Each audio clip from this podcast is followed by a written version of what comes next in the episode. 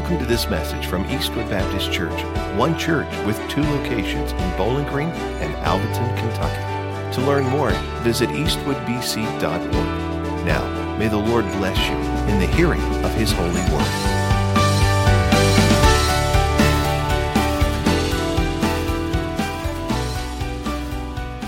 Grab your copy of God's Word and go with me to Philippians two. Philippians two.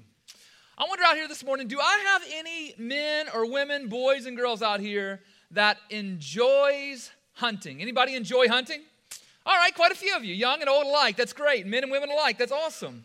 As you probably well know, deer season is now officially over. As we came to the end of January, about January twentieth, I think, is when deer season was officially over here. And then, of course, turkey season is just a couple of months away, not far away, so you got to be ready and scouting and getting all that things together. But when you think about hunting deer and hunting turkey, I mean, there are all sorts of things that you can buy to help you bag a bird or to, to harvest that big buck. And some of you wives are going, yeah, I know. Trust me. I know there's a lot of things you can buy. Now, of course, there are all sorts of different guns that you could buy, but along with those guns are just a ton of different accessories, scopes, things like that. There are many, many different calling devices for both turkey and for deer that can help you bring in that animal for harvest. But one of the most important things that a hunter needs, if he or she is going to increase their chances of success, is the ability to become invisible. The ability to become invisible. Like these folks here. Let me know, can you spot the hunter here? Can you see the hunter up there? Look hard. He's hard to see, especially probably on the projection screen and you being as far as ways you are with the light stuff. If you you found him, or if you didn't, here he is, right there. You see him now? Isn't that amazing? He may still be hard for you to see that far away. How about this picture here? Can you see the hunter? Isn't that amazing? That's a guy who's turkey hunting there, right? So how do these turkeys... Or not these turkeys. How do these hunters become invisible? Some think they are turkeys, right? How do these hunters become invisible? Well, the answer is they wear camouflage, right? Something like this right here. They put this on, and uh, and this is my uh, this is my winter hunting wear.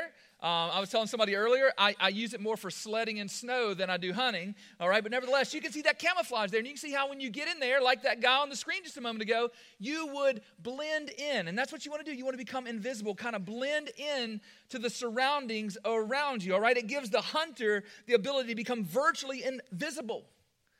And you know what? That's sometimes how you and I want to live in life, isn't it? We want to just blend in. We want to not stand out. We want to become invisible. And so what do we do in the our, our, our individual lives and also in the church? Oftentimes we'll put on our metaphorical camouflage and we will hide in plain sight.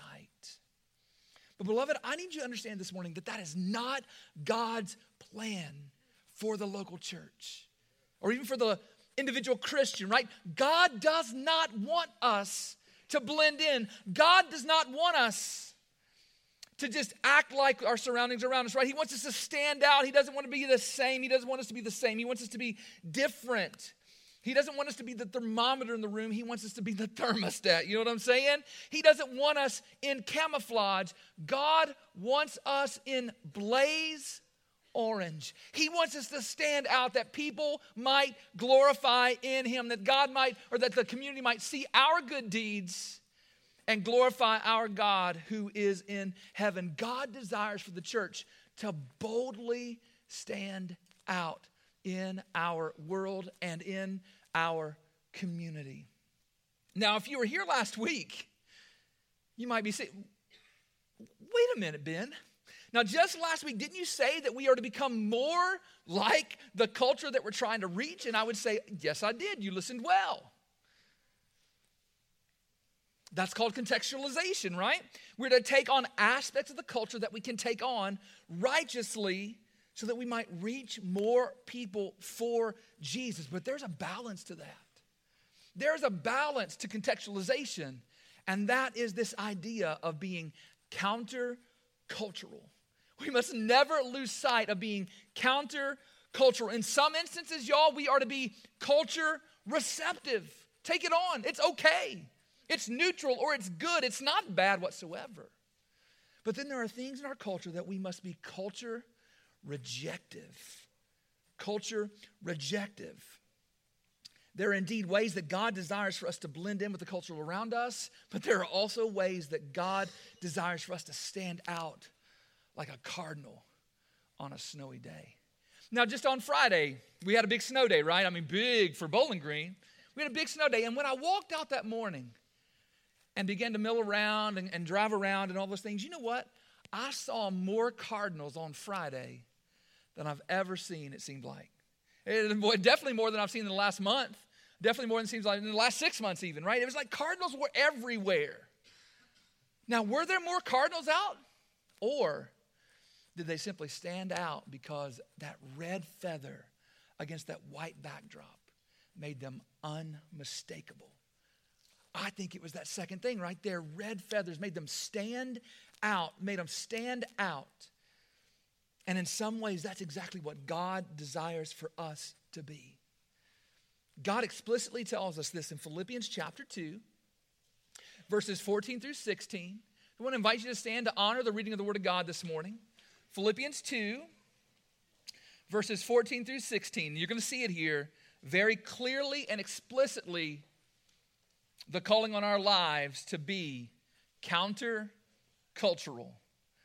Verse fourteen begins, it says, "Do all things without grumbling or disputing, that you may be blameless and innocent children of God without blemish, in the midst of a crooked and twisted generation, among whom you shine as lights in the world, holding fast to the word of life, so that in the day of Christ I may be proud that I did not run in vain or labor in vain." Let's pray together. Father, we see here in your text, God, that we are called to be different from the twisted and the perverse generation that is around us. That we're to be lights, God, that stand out, that are blaze orange and do not blend in with our surroundings, God. And so I pray that you would just help us even today, God, to learn how to do that and what that means and how are we to take last week and this week and how are we to put them together, Lord. I pray you would teach us from your word today. I thank you for every person under the sound of my voice. God, if there's someone here this morning who has never turned and trusted Christ, I pray today would be the day that they would hear the truth that they are a sinner just like I am, and that Jesus died to save them just like he did me, and that if they will turn and trust in Christ, they will be saved just like I was. Father, just move in our midst, we pray. In Jesus' name we pray, and all God's people said, amen. Go ahead and grab your seat there. So did you catch the countercultural call in our text there? You and I are to shine like lights in the world. But if you'll notice here, there in, in, in, verse, uh, in, in verse fifteen, the world is crooked and twisted. You and I are to live blameless and innocent as children of God. And when we do that, we stand out in stark contrast against that dark backdrop that is the world. Here's today's takeaway. We are not to blend in, y'all. Here's what we're to do. We are to shine brightly as Christians and as a church, living in stark contrast to the dark world around us. Let me say that again. Shine brightly as Christians and as a church, living in a stark contrast to the dark world around us. So how are we to do that? And our text here is going to help us. First, if we're going to shine brightly in contrast to the dark world around us, we've got to be countercultural in how we think. That's the first step. You've got to be countercultural in how you think. You see, as a church, all throughout the Word of God, it says that you and I, as the church, are to be a repentant people. Jesus himself uses that word sixteen times, right? fifty-six times it's used in the New Testament. But Jesus used it sixteen times in instances like this. Matthew four seventeen says, "From that time, Jesus began to preach, saying, 'Repent, for the kingdom of heaven is at hand.'" Or Mark one fifteen. Mark one fifteen, just a quick overview here. Jesus said, "The time is fulfilled and the kingdom of God is at hand. Repent and believe in the gospel. So you see, twice already, Jesus has called you and me to repent. Luke five thirty-two. Luke five thirty-two, Jesus says, I've not come to call the righteous, but sinners to what, church? Repentance, right? And then Luke thirteen five. Luke thirteen five, Jesus says, no, I tell you, unless you repent, you will likewise perish. Unless you repent, you will likewise perish. Over and over again, you and I are called to be a repentant people, to repent and believe, repent and believe, repent and believe. The people of God are to be a repentant people. And behind that English word repent is the Greek word metanoeo. That's in the verb form or, or in the noun form, metanoia. And that Greek word literally means to have a change of mind. That's what it means, to have a change of mind. It means to think differently than how you previously thought. It means to stop thinking like the world and start thinking like God. That's what that means. And when we do that, we will begin to shine brightly in stark contrast to the dark world around us. You see, the Bible says that those who are in the world and are not in Christ, that their minds have been darkened. That's what Romans one says, that their minds have been darkened. And so when we come and we begin to think like God's, like God thinks, then we begin to shine brightly, right? And this is more than just an outward change. Yeah, we're to be different, but, but this is not just an outward change. It, it, it's, it's an inward change. It goes to your innermost being, all the way to your very core, your mind. God, through Paul, reveals to us the centrality of the mind in Romans twelve two. Notice the centrality of the mind. It says, do not be conformed to this world, but be transformed by the renewal of your what, church? Your mind. That by testing you may discern what the will of God is, what is good and acceptable and perfect. Guys, if we are going to be transformed so that we shine brightly, we got to have our minds renewed. And so you may be asking, well, okay, how do I get that? How do I get my mind renewed? First, you need to understand that it takes a work of the Holy Spirit. That's what the Bible says. Guys, this is grace. This is even sovereign grace, right? This is God moving in grace toward us, even when we didn't even know we needed grace. The only other place in the New Testament where the word renewal is found is in Titus three five. So we see it in In Romans twelve two, you see that word renewal, be transformed by the renewing of your mind. And the other place that we see it in the New Testament is in Titus three five, but I want to read the whole context for you. So Titus three four through seven, Titus three four through seven, to give you some context here. Here's what the Word of God says. But when the goodness and loving kindness of our God and Savior appeared, He saved us not because of works done by us in righteousness, but according to His own mercy. Listen to this. By the washing of regeneration and renewal of the Holy Spirit, whom He poured out on us richly through Jesus Christ our Savior, so that being justified by His grace, we might become heirs according to the hope of eternal life. So did you see it there in verse five? We are regenerated and we are renewed by the Holy Spirit who washes us. And we see in Romans two, it's the renewal, it's the washing of our mind, our dirty mind, our fleshly mind, our worldly mind. That sinful mind must be washed. It must be renewed by the Holy Spirit. And it begins by being born again, but then continues in ongoing renewal, ongoing washing. You will be renewed until the day you die or Jesus comes back. Amen? You ain't perfect yet. Now you're perfect in God's sight because of Christ's blood, but on earth you are a work in, project, uh, in progress. You'll be a project until the day you die. So you'll constantly be washed, renewed. You'll challenge the way you think constantly. But secondly, not only is it work of the Holy Spirit, but secondly, it takes intentional filling of our minds with truth on our part. This is not just a let go and let God thing. Yeah, God is sovereignly, graciously moving, but we have to intentionally fill our minds with truth As it says in Philippians four eight, what a, what a perfect passage. It says, finally, brothers, whatever's true, whatever's honorable, whatever's just, whatever's pure, whatever's lovely, whatever's commendable, if there is any excellence, if there's anything worthy of praise, think about these things, just like with your body. If you want to be a healthy body, if you want to have a renewed body, if you want to fulfill your, your, your, your New Year's resolutions, you've got to fill your body with healthy things, good things, things that are going to give you nourishment and, and, and build it up. Same thing with your mind. If you want to have a renewed mind, you need to fill your mind with good things. And ultimately, where do we find these good things?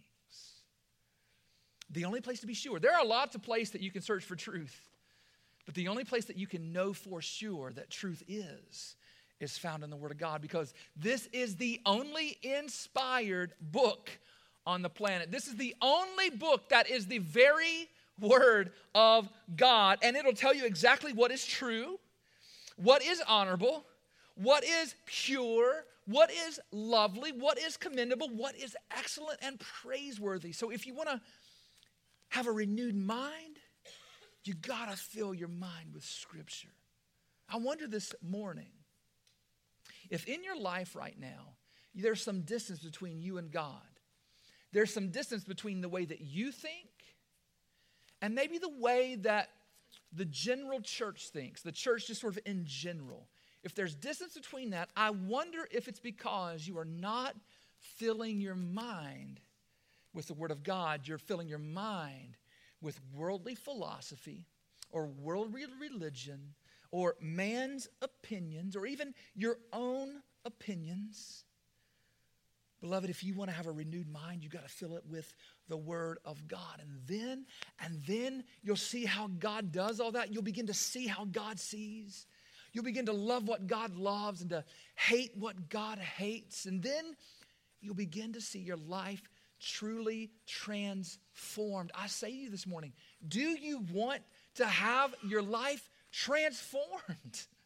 Do you want to shine brightly in a dark world? Then pray to the Holy Spirit. Holy Spirit, cleanse my mind, renew my mind, but then also begin to fill your mind with the Word of God. And when you do, you will begin to shine brightly, guys. And we see this in the outworking of the church today as we live and believe counterculturally to the world around us. When you think about the biggest worldviews, the biggest movements, the thought movements that we see around us right now in our day, there's a reason why we stand against the killing of children in the womb. There's a reason why we oppose the normalizing of sexual immorality. There's a reason why we resist the confusion of gender in our day and age. There's a reason why we stand up for the widow and the orphan and the poor and the immigrant in our land. Right? There's a reason why we hate racism. There's a reason why we oppose greed and bully tactics. There's a reason why we support freedom, freedom of speech, freedom of religion in our land. And the reason is, is that God has renewed our minds, and we have learned, based upon the Word of God, what is true and what is lovely and what is pure and what is praiseworthy. And as we learn to think like God, like God thinks, we will shine brightly in stark contrast to the dark world around us. That's the first thing. You got to be countercultural in the way that you think. But secondly, be countercultural in what you proclaim. Be countercultural in what you proclaim. Now, as you think about the church, we have one central proclamation. And that's what? The gospel. Everybody say the gospel. Right? That, that is our one central proclamation. God gave us one commission, didn't he? Go preach the gospel. He says it this way in Mark sixteen, verse fifteen. And Jesus said to them and, and to us, go into all the world and proclaim the gospel to the whole creation. Go into all the world and proclaim the gospel to the whole creation. Our central proclamation is the gospel of Jesus Christ, with both its bad news and its good news. You see, society proclaims that we are good in and of ourselves. Isn't that right? Aren't we living still in the wake of the self-esteem movement? You're good enough, you're smart enough, and doggone it, people like you. Right? You remember that? But the Bible says, guys, that we are not good in and of ourselves. Romans three twenty-three says, for all have sinned and fall short of the glory of God. That's every man, woman, boy, and girl. That's Ben Simpson. Romans three ten says, as it's written, none is righteous. No, not one. Ben Simpson, in and of himself, is not righteous. None of us are. And then there's Ephesians two, verses one through three, that just shares a biblical worldview. How are we supposed to see humanity in and of themselves? And it says this, and you were dead in your trespasses and sins in which you once walked, following the course of this world, following the prince of the power of the air, the spirit that's now at work in the sons of disobedience, among whom we all once lived in the passions of our flesh, carrying out the desires of the body and the mind, and were by nature children of wrath like the rest of mankind. You guys want to be countercultural? Go tell somebody that in twenty twenty. Go tell somebody that in twenty twenty. Yeah, that's exactly what God says we're supposed to proclaim, isn't it? That's exactly what he says we're to proclaim. But we don't stop there. We don't stop there. We're not the guy yelling as people go down the road that they're going to hell. That's part of the gospel, that hell is real and hell is where we will be, uh, where we will end up if we don't turn and trust in Christ. But we don't stop there. We follow the bad news up with the good news of Jesus Christ. First Corinthians fifteen, one through four explicitly tells us the good news portion of the gospel. Now I would remind you, brothers, of the gospel I preached to you, which you received, in which you stand, and by which you're being saved, if you hold fast to the word I preached to you, unless you believed in vain. For I delivered to you as of first importance what I also received. Here it is. Here's the good news portion of the gospel, that Christ died for our sins in accordance with the scriptures, that he was buried, and that he was raised on the third day in accordance with the scriptures. That's the good news. That's the answer to the bad news. Now, you might be saying, now, preacher, that's news, but I, I don't know if it's good news. Guys, the good news is found in the very fact that if you will repent, as we just talked about a moment ago, change that mind. If you will change your mind, if you'll turn from sin and trust in the work of Jesus, you will be saved. And that makes the news of Jesus good news for you. John three sixteen says it in a very explicit way. That's why it's become one of the key texts that we as Christians keep at the forefront of our lives. It says, for God so loved the world that he gave his only son, that whoever believes in him should not perish, but have eternal life. That's the hope that you have in Jesus. And I need to, I need you to understand that that is countercultural on so many levels. Because notice that that salvation is found only in Christ, right? Whoever believes in Him, whoever believes in Christ. Now, the world will say, either they'll say, we don't need salvation, or they'll say, yeah, we need salvation, but there are many ways to be saved. But God's word is clear, isn't it? Whosoever believes in him, or maybe you needed to say this, John fourteen, six, where Jesus says, I am the way, I am the truth, I am the life, and no one comes to the Father except through me, right? In other words, there's no there's no other name under heaven and earth that we can be saved. There are no other ways. Yes, there are other paths, but none of the other paths lead to God except Jesus Christ. He is the only Savior, and yet to proclaim that people are sinners, that Jesus is the Savior, and that Jesus is the only Savior, guys, that is incredibly countercultural. In fact, to many, maybe even in this room, that's downright offensive. And you and I, as we've been trained in this P C culture, this politically correct culture, we don't want to offend anybody. right? In this church growth culture, we want to do everything we can to gather the largest crowd that we can. And so what are we tempted to do with both of those things? We are tempted to water down the gospel and say things like, come to Jesus, he'll make your life better. Now, is that true? It's true. If you will come to Jesus, he will indeed make your life better. But what it misses out on and downplays is the reality of sin in my life and in your life. It downplays the threat, the gracious threat of hell. It downplays repentance, and it downplays the exclusivity of Jesus. All those things. Until the gospel is so watered down that it's no longer the gospel. You ever got a drink that's so watered down that it doesn't even taste like it's supposed to taste? Just the other day, we were at McDonald's, and one of the kids went up and gotten some lemonade, they said, and mixed it with water. Well, the truth of the matter is, they got some water and mixed a little bit of lemonade in it. But when the person went to drink, they, ah, this isn't lemonade. This is so watered down, it's nasty. And guys, that's what happens. That's what happens when we water it down. We think that we're going to attract people. We think that we're going to draw a crowd, guys. But the truth of the matter is, is that churches that water down the gospel, listen to this clearly, churches that water down the gospel are throwing water on their light. If we're to shine in the midst of darkness, like lights in this world, when you water down the gospel, you're throwing water on your light. And guess what happens to your light? It's extinguished.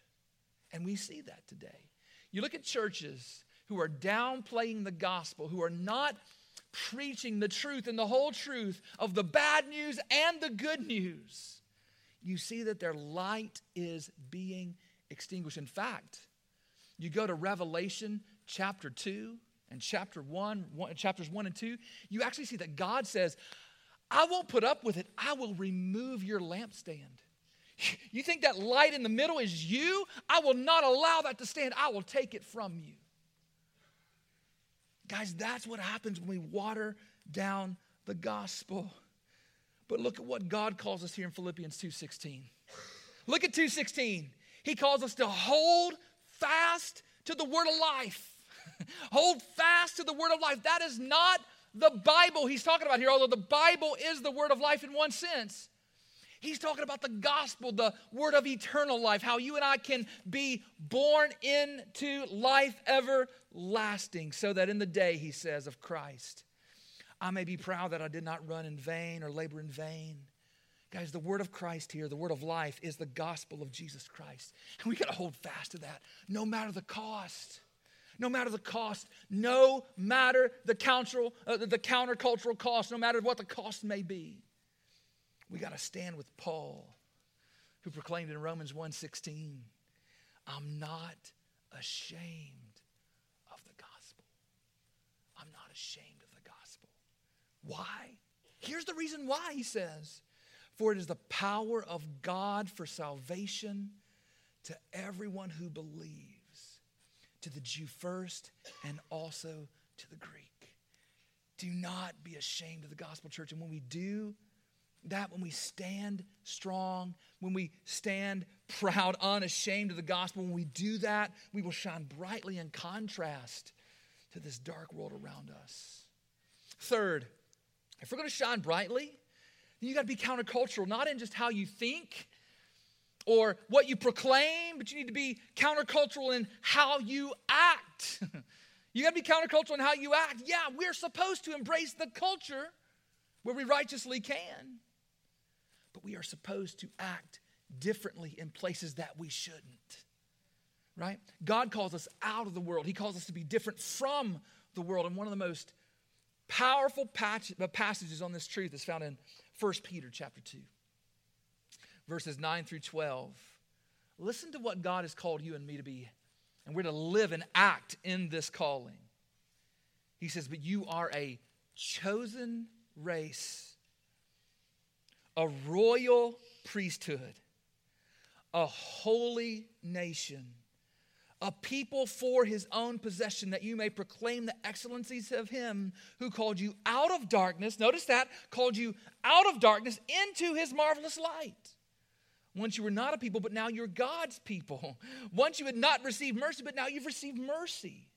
Beloved, I urge you as sojourners and exiles to abstain from the passions of the flesh which wage war against your soul.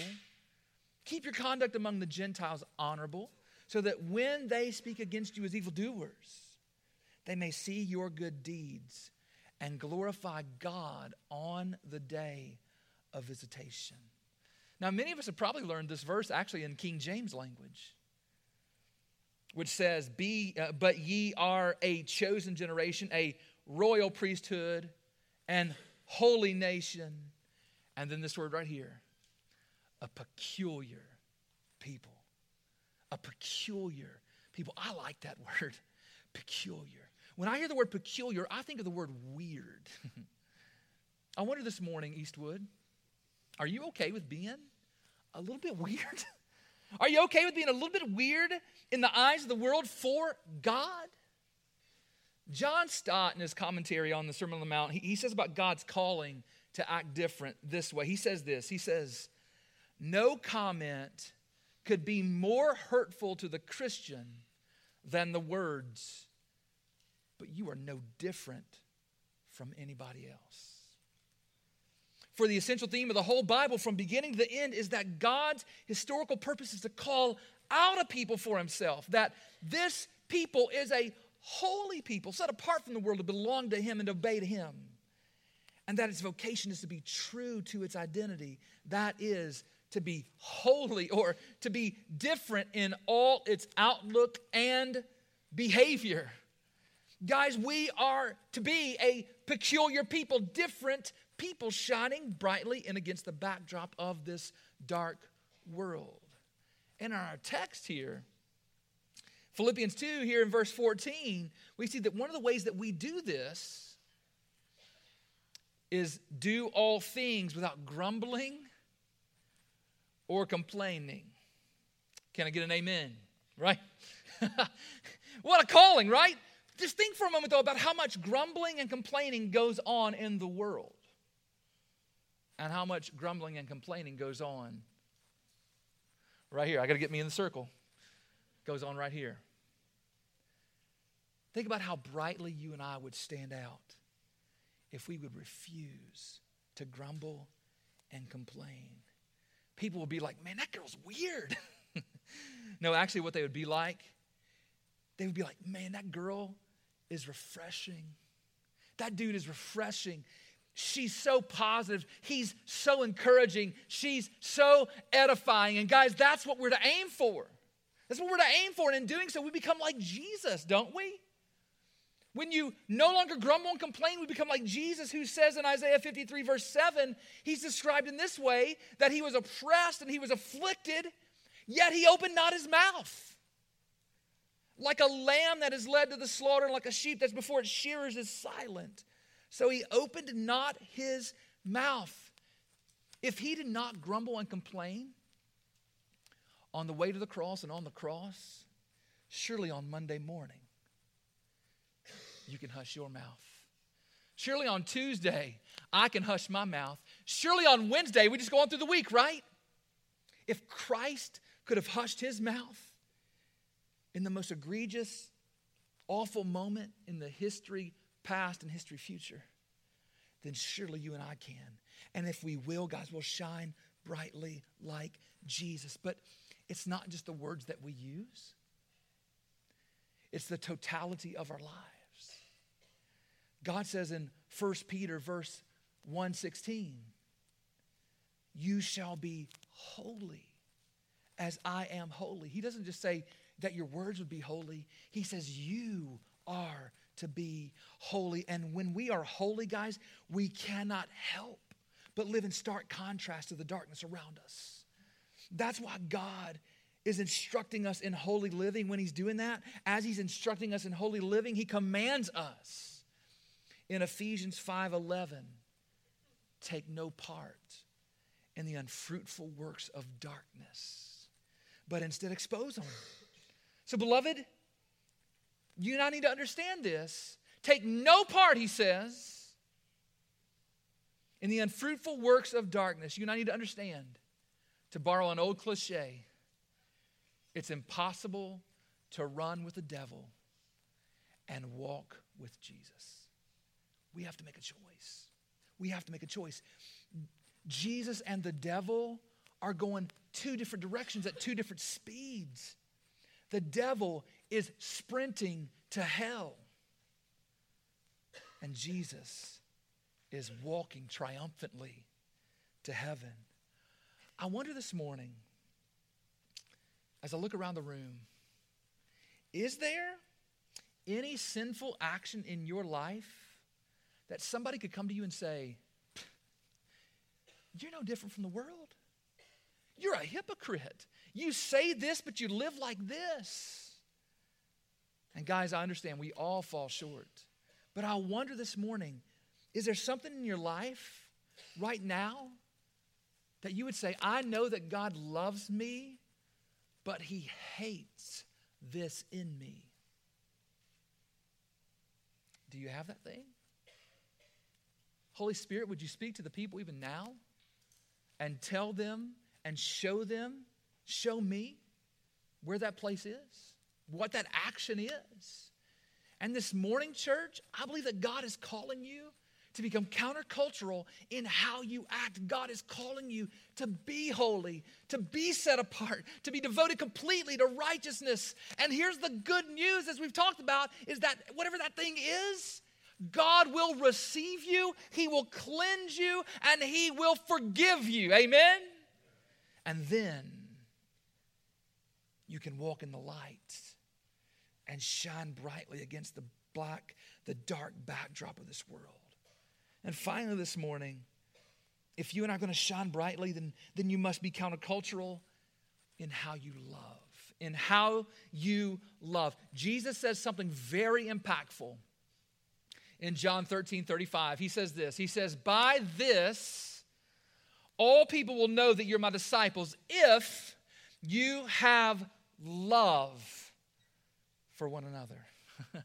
You know what that means? That means that love is our I D card, right? That means that love is our I D card. How do people, how do I prove that I am Ben Simpson when I go into a bank or when I go into wherever? Well, I pull up my I D card, right? I pull up my driver's license with my picture, my date of birth, my social security card, or pull up my passport. That's how I prove that I'm Ben Simpson. Well, the, tr- the same is true for the Christian. How do I prove that I'm a Christian? What is the evidence of my Christianity? I pull out my love card. I pull up my love card. Love is the single most brightest characteristics that you and I can have. Right? Because God is love and has shown love, and therefore you and I are to embody love to each other and to the world. Now, this love isn't how the world defines love, right? We're talking about biblical love here, biblical love. The world says love is this, that you affirm me and you celebrate in me whatever makes me happy. And that is not biblical love. That's not biblical love. I mean, again, my five-year-old may think it's the best thing in the world to go out and play in the center of I sixty-five. He may think that that makes him the most happy he could ever be in his life, but it would be unloving for me to allow that to happen and not say a word, right? That you would say, you don't love that boy. You must hate him to let him continue to do that. So biblical love is not affirming and celebrating whatever a person says makes them happy. Biblical love is this, First Corinthians thirteen six.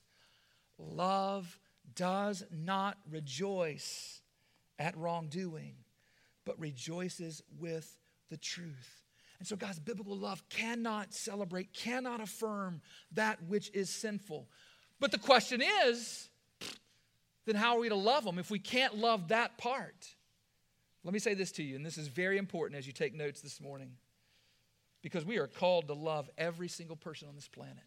Love is our I D card. In fact, if you've been around Eastwood long enough, you know that, that our measures S A M U E L, that sixth measure is love. Am I known by what, church? Love. So here's how you do it. Here's how you love those who are living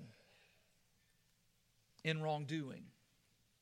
First, that we affirm their humanity and their dignity. They are created in the image of God. They are human beings, just like you and I are human beings. And they're not just human beings, they are full of dignity because God created them and made them in his image.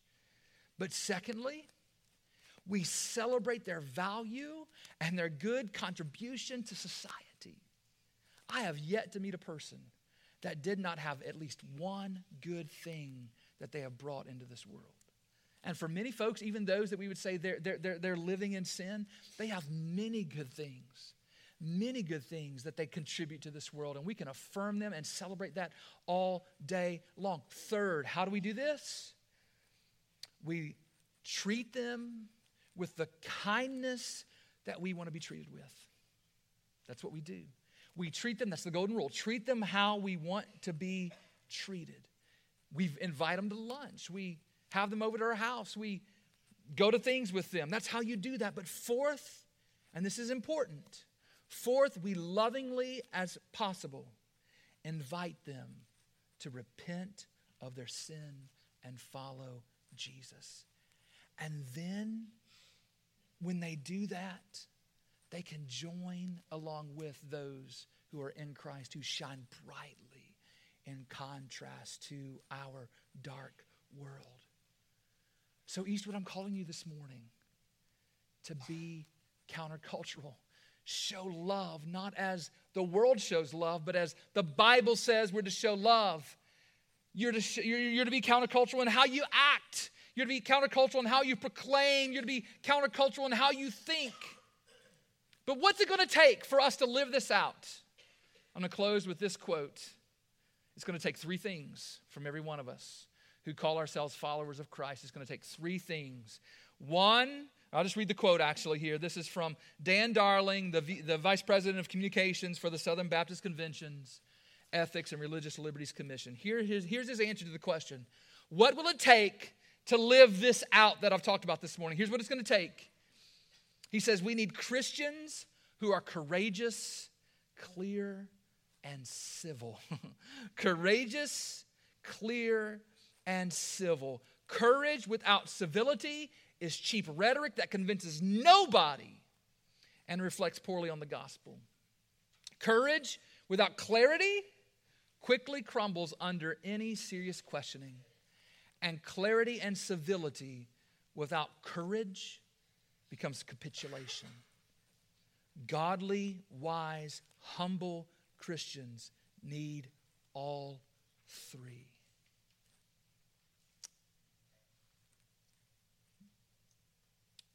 Do all things without grumbling or disputing, that you may be blameless and innocent children of God without blemish in the midst of a crooked and twisted generation, among whom you shine as lights in this world. Eastwood, here's my final prayer this morning. May we be different as God has called us to be different, so that the light of Christ in us will shine forth in us like the sun.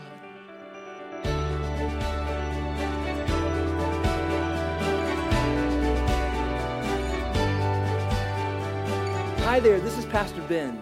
I have something really important to ask you, but first, I want to say thank you for taking the time to make this digital connection with us through our podcast. I hope the message you just listened to was a blessing, but an even greater blessing than this digital connection would be for you to connect with us in person this coming Sunday at one of Eastwood's two campuses, where we get the joy of living life together in Jesus' name. And now for that really important question, which is the most important question you'll ever answer.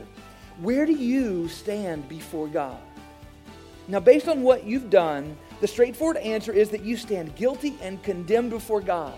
You are a sinner who completely deserves God's wrath forevermore in hell. And I deserve the same thing also. I mean, every person does. Guys, that's terrible news. And even worse is the fact that there's nothing you can do in and of yourself to change that. You need a Savior.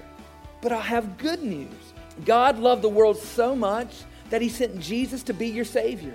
Jesus came and lived the perfect life that you cannot live, and He stood condemned on the cross, dying the death you deserve. And three days later, Jesus was raised from the dead to prove to everybody that He is indeed the Savior of the world. And now Jesus longs to change your standing before God by making a trade with you. He desires to take what you've earned, which is the wrath of God in hell, and to give you in return what He has earned, which is the blessing of God in heaven. When this trade happens, instead of standing guilty and condemned before God, you will stand forgiven and righteous with the promise of everlasting life. So what must you do to have your standing before God changed? First, admit to God you are a sinner. Second, hate your sins. Turn from them and ask God to forgive you. And finally, turn to Jesus in faith and love, putting your complete hope in Jesus' life, death, and resurrection, and follow Him until the day you die. Wherever you are listening to this podcast, Jesus is ready to make this trade with you, and I pray that you would trust in Jesus and be saved. Thank you again for connecting with us, and I hope to see you soon at Eastwood Baptist Church.